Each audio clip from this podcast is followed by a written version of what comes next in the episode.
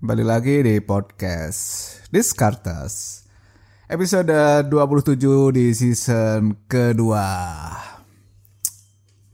Kita masih berlanjut guys season kedua ini. Gue gak tahu sampai kapan season kedua bisa bertahan But thanks to you guys. Oke di episode sekarang ini Gue akan ngebahas yang lagi hype, lagi hot juga. Bagi hasil startup Ini terinspirasi dari film Korea startup startup yang disukai di kalangan cewek-cewek, mama-mama. Kita bahas, tapi bukan filmnya, kita bahas startupnya Indonesia ya, bukan Korea sana. Oke buat teman-teman yang baru join ke podcast Diskartes Ini adalah podcast tentang investasi, keuangan, ekonomi, dan bisnis. Dan di season kedua gue akan challenge mengulik ide dari buku, orang-orang di sekitar maupun berita. Tentu ditambahin sama ide gue sendiri, orang yang di podcast gue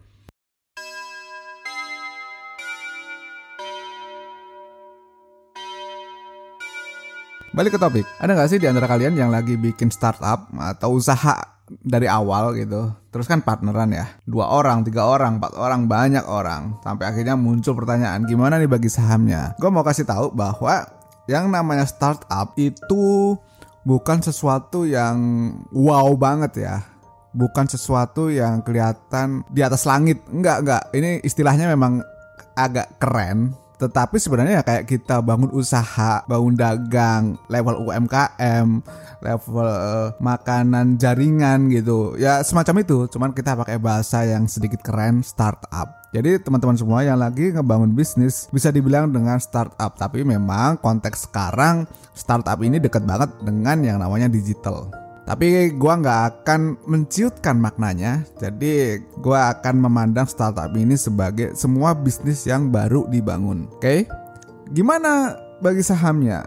Gimana bagi hasilnya? Sering gak ada yang bilang, udahlah ngomongin untung ntar aja lah kalau udah jalan, ini jalan aja belum. Ngapain ngomongin soal bagi hasil untung? Padahal ya, kalau misalnya lu dan teman-teman baru mulai bangun usaha, ngomongin bagi hasil, ngomongin sahamnya antar-antar, ngomongin keuntungannya nanti aja, itu kayak bom waktu. Jadi sebenarnya yang harus diomongin tentang duit itu di awal. Justru saat kita lagi mau mulai nih, bukan nanti ketika udah gede. Bayangin gini, Pas baru mulai kita belum ngomongin untung Ternyata udah jalan setahun Yang awalnya bilang udah lantar aja duitnya Gue gak terlalu mikirin duit Tetapi ketika udah setahun jalan Eh kok gede ya Masa gue cuma dapat segini Masa gue gak bisa dapat lebih kan gue kerjanya banyak Nah ini kan jadi masalah Ya gak sih? Kenapa nggak diomongin di awal ketika kita lagi bangun usahanya? Ketika kita ngedesain siapa ngerjain apa? Kan gitu harusnya kan? Biar nggak jadi masalah lagi. Memang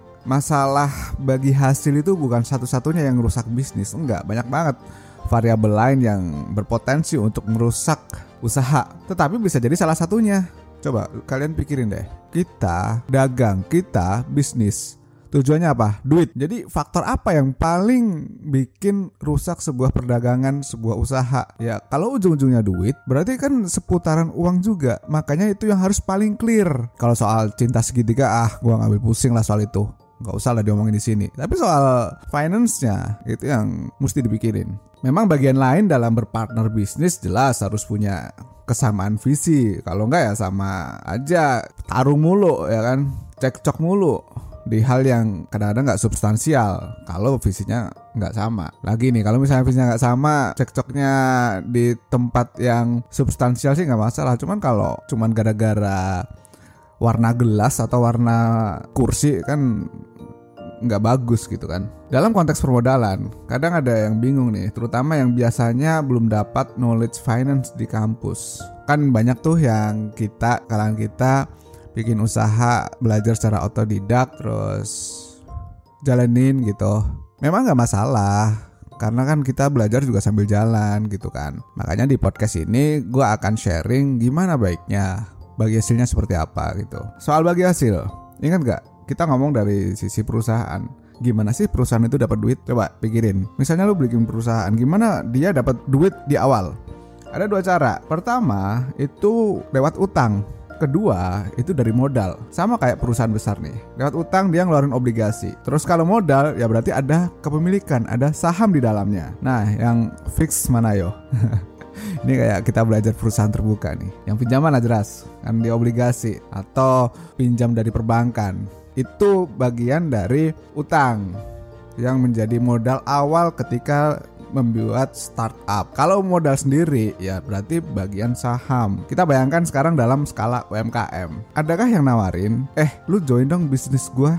Nanti kalau lu sebagai investor, gua kasih bagi hasil yang fix. Ingat, semua bagi hasil yang fix itu konteksnya adalah pinjaman bukan sebagai investasi. Jadi ini mindset yang mesti dibangun di awal duluan ya. Kalau berpartner usaha, ya berarti sebagai investor gitu bagi hasilnya nggak fix, bagi hasilnya nanti ikut persentase kepemilikan yang artinya saham tadi gitu. Berarti kita ngomongin bagi hasil, kita ngomongin sebagai investor yang menanamkan modal. Konsekuensinya, kalau lu sebagai investor yang menanamkan modal, berarti harus siap untung dan siap rugi. Jangan ngamuk kalau misalnya rugi karena lu invest 100 juta ke sebuah startup bisa jadi 100 juta ini jadi 200 juta atau bisa jadi 0 rupiah. Nggak ada yang nggak mungkin. Karena nggak sedikit nih orang yang bilangnya mau invest tapi nggak mau ruginya. Yaitu namanya lu pinjam meminjam bukan invest gitu. Sekali lagi ya bukan investasi. Perjanjian di awalnya mesti clear. Kita pakai contoh deh. Empat orang yang tadi di awal tadi gue ceritain. Kalau semuanya menanamkan modal benar-benar menanamkan modal, berarti mereka siap untuk untung dan siap untuk rugi. Tetapi kalau mereka ada yang ngasih uang dan minta bagi hasil tetap setiap tahunnya, berarti itu konteksnya pinjam meminjam. Clear ya di sini. Terus gimana cara ngukur bagi hasil startup? Pertama dia dulu nih apa aja yang di store. Paling gampang jelas dari nominal uang. Misalnya tiga orang nyetorin 30 juta, 30 juta, 40 juta. Coba lu semua sambil nyatat ya. Tiga orang ini. Total dananya berapa? 100 juta rupiah. Oke. Berarti kan si A yang nyetol 30 dapat 30%, si B dapat 30% dan si C dapat 40%. Ya kan? Sesimpel itu. Tapi ternyata si B naruh rumah buat jadi usaha. Terus gimana nih hitungannya nih? Untuk ngukur yang semacam ini, maka kita perlu kuantisir nih, perlu dikuantitatifkan, perlu dirupiahkan gampangnya. Misal, salah satu tekniknya, berapa sih kalau rumah ini disewa setahun? Apakah 20 juta? Kalau udah ketahuan angkanya, kita ada dua opsi. Yang pertama bisa dengan cara B2B, artinya sahamnya itu tetap masih 30, 30, 40, tetapi dari modal yang sudah dikumpulkan 100 juta tadi, 20 juta dikasih ke si B karena sudah menyewakan rumah. Clear. Atau kalau misalnya nggak mau mengeluarkan uang dari 100 juta di awal tadi, maka mempengaruhi saham. Artinya berubah nih, si A jadi 30 juta, si B 30 plus 20, dan si C 40. Akhirnya saham si B naik jadi 41,6%, si A jadi 25% dan si C 33%. Ingat catet lu pakai tulisan biar lu nangkep apa yang gua omongin. Sambil coret-coret ya. Paham nggak? Nggak paham push up kalian semua. Jadi yang namanya modal kan nggak hanya uang dan barang, ada juga nama baik, relasi, network, terus skill, jaringan distribusi, itu bisa dihitung jadi modal juga. Kayak kalau misalnya kalian lihat Shark Tank gitu, yang ditawarkan sama Mark Cuban, Kevin O'Leary, itu kan nggak hanya duit kan, termasuk juga ada networking yang mereka miliki. Well, kalau kalian lihat di YouTube itu lucu-lucu tuh idenya tuh ada yang jual cupcakes, terus ada yang bisnis entertainment tapi segmennya yang serem gitu kan. Ya sepanjang produk bagus pasti ada aja orang yang mau invest. Poin kedua yang harus diperhatikan adalah apakah sebagai investor pasif atau aktif? Jadi kita wajib membedakan apakah si investor yang nanam modal itu ikut kerja atau enggak. Kalau aktif berarti misalnya dia ikut kerja nih dalam bisnis, dalam usaha kamu, dalam dagang kamu. Kalau pasif berarti hanya menanamkan modal saja. Contoh, kalau dua orang nih masukin sama-sama 10 juta, gimana bagiannya? Apakah sama-sama 50%? Kalau satunya kerja satunya ngawasin ya bisa sama-sama 50% gitu kan. Kita bisa pakai sistem karyawan aja. Kalau sudah ada teralokasi gaji ya, berarti nanti si operasional dapat gaji sebagai CEO misalnya. Artinya 50-50 sahamnya, tetapi yang kerja bisa digaji sebagai CEO ya meskipun karyawannya cuma dua atau tiga gitu ya mempermudah penghitungan aja. Tapi kalau untuk jangka waktu sekian tahun nggak bergaji gitu, ya udah bisa dibedakan dari nominal di awal. Misal yang kerja nanti dapat 60%, terus yang pasif dapat 40%. Artinya kalian mesti bedakan dulu. Terus poin ketiga yang diperhatikan adalah bagaimana bagi hasilnya.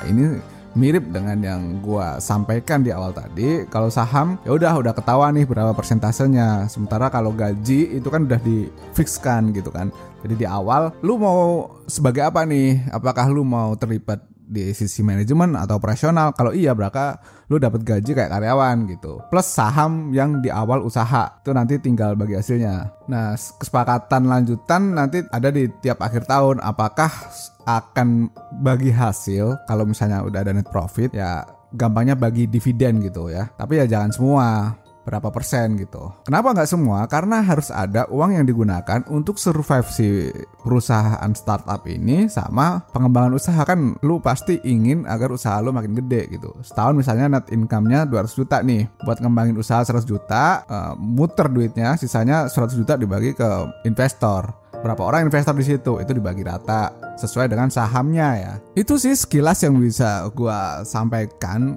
kalau misalnya kita ngomongin bagi hasil startup, well mudah-mudahan teman-teman semua yang lagi merintis usahanya, merintis bisnis, dagang dan lain sebagainya dimudahkan. Makanya dari awal harus dibuat clear sesuai dengan yang kita bahas barusan biar gak jadi masalah di lain waktu.